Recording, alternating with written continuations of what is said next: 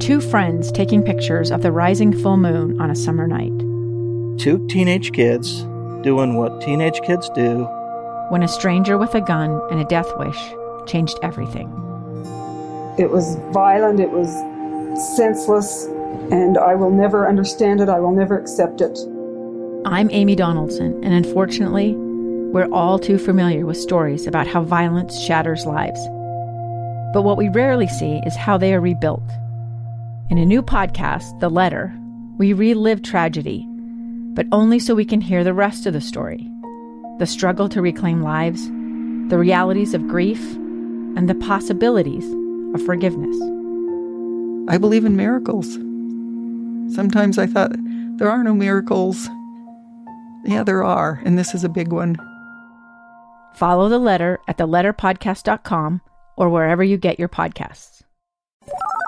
You're listening to Utah's Morning News with Tim Hughes and Amanda Dixon on KSL News Radio, 102.7 FM and 1160 AM. Good morning, KSL News Time, 830. KSL's top story this hour. It is another slow, slick commute for drivers in Utah County and now parts of southern Salt Lake County after a quick blast of snow. Several areas say they got as much as four inches in just a couple of hours. KSL News Radio's Adam Small just drove through Bluffdale and is now in Saratoga Springs, and he joins us live. What's it like, Adam?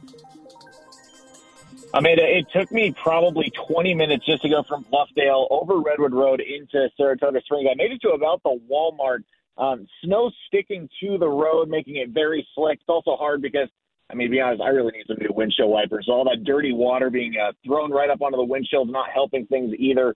Um, the speed limit on most of Redwood Road is about 55 miles an hour. I was probably going about 25, 30, and that was just the flow of traffic. So that's causing delays on one way in from Utah County. Obviously, we got other issues on I 15. But the good news is it looks like the storm has cleared here in Saratoga Springs. No more snow's falling, but here in this open parking lot, I mean, I can tell you there's at least three inches on the ground here of fresh snow. So I know it's going to be a headache getting into work, but the good news is it looks like it's starting to clear out just a little bit on the, at least the western side of Utah County. Reporting live from Saratoga Springs, Adam Small, KSL News Radio. Let's head quickly over to the KSL Traffic Center with Andy and get the latest on the drive. Well, Tim, the plows have made some work and have improved things a little bit. You'll actually be driving on more pavement between Provo and Orem than you were earlier this morning, but uh, reduced speeds. It may be under an hour now between Provo and Point of the Mountain, but it is a long wait to get through Lehi up into Bluffdale where the snow is still coming down over the point. And uh, the city streets, not much relief. Saratoga Springs, Redwood Road, Lehi. Uh, that's the other people's major artery into the Salt Lake Valley, and that has not uh, that's not looking any better. You got all the traffic lights to deal with on the city streets as well. It doesn't help. Andy Farnsworth in the KSL Traffic Center. People hitting the backcountry this weekend are being asked to be prepared and be cautious. KSL News Radio's Hugo Ricard Bell has more. With all this extra snow, there looks to be plenty of people hitting the mountain, but make sure you take the time to prepare properly. If you're hiking, you need to be aware of cold exposure as well as walking too close to exposed faces in case your footing isn't actually supported underneath. Also, look to avoid slab areas where the wind has built up a pillow of snow. You can always check avalanche conditions on the Utah Avalanche Center website. The war in Ukraine. Special coverage on KSL News Radio. Ukraine marked the first anniversary of Russia's full scale invasion last night with a defiant video speech from President Vladimir Zelensky. He pledged to his people that they would push for victory against the Russians this year. Zelensky later attending a remembrance ceremony in Kiev's Maidan Square, addressing troops and honoring fallen soldiers. Church bells also chimed at midnight in the capital city of Kiev. ABC's Patrick Reevell is there this morning, and we begin our team coverage saying that Russia has an estimated 200,000 troops killed or wounded so far in the war, but Putin is not backing down. There's little enthusiasm in Russia for Vladimir Putin's war, but people uh, are not really willing to fight in it. But at the same time, they're not really sure how to get out of it. Vladimir Putin's propaganda justifying the war really resonates still among Russians.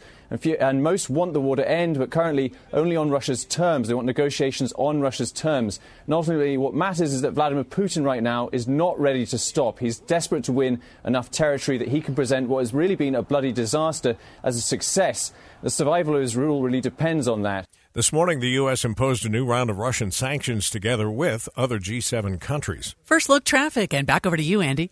Amanda, we just uh, heard from a traffic trooper that the snow's increasing now on I 80 over Parley Summit and uh, starting up at about East Canyon. So be ready for that. A lot of slowdowns as well on Highway 40, trying to get between uh, Park City and uh, Heber. Kind of had so many things going on. We haven't had time to mention that so much.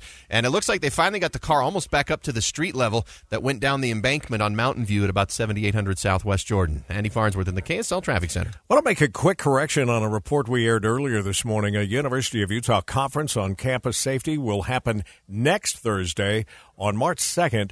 The event will feature keynote address from Dr. Jill McCluskey as the keynote speaker, the mother of the U of U domestic violence victim. Eye on the Hill 2023, a Utah lawmaker wants to introduce a rating system for school library books. The bill would require schools to rate their books and instructional materials based off how appropriate they are for kids. The rating system would classify things like violence, language, and sexual content. The Deseret News reports lawmakers that support this move would adopt a very basic 1 to 5 rating system, classifying which materials are appropriate for which ages. Opponents of the bill argue the system would keep books about people with diverse experiences out of schools, which could be detrimental to kids. Kate Davis, KSL News Radio. Utah lawmakers also discussing a bill that targets drug dealers who cause fentanyl deaths. KSL News Radio's Alexandria Bonilla reports. Essentially, it would adopt drug induced homicide as a second degree felony. The bill has faced opposition because of the language within it, worrying that someone might be charged with homicide after accidentally or unknowingly giving someone a laced drug. Bill sponsor Senator Todd Weiler said he is working on substituting the bill to tighten the language, targeting dealers who knowingly distribute laced drugs. The state reports fentanyl deaths more than doubled from 2019 to 2020 a gun in the face. Then all of a sudden, they all kind of lined up. They pointed their guns at me. And this is the point where I thought, I'm going to die today. Started two years of horror for an American in Venezuela. They said, You need to give us your phone and get ready because you're coming with us. I'm Becky Bruce, and I spent a year researching and piecing together Josh and Thamy Holt's story about their ordeal in a notorious prison that's when everything started to turn bad. We had another pound on the door. Boom, boom, boom. And there was the police once again. You can binge all of the episodes of Hope in Darkness on KSLPodcasts.com or wherever you get your podcasts.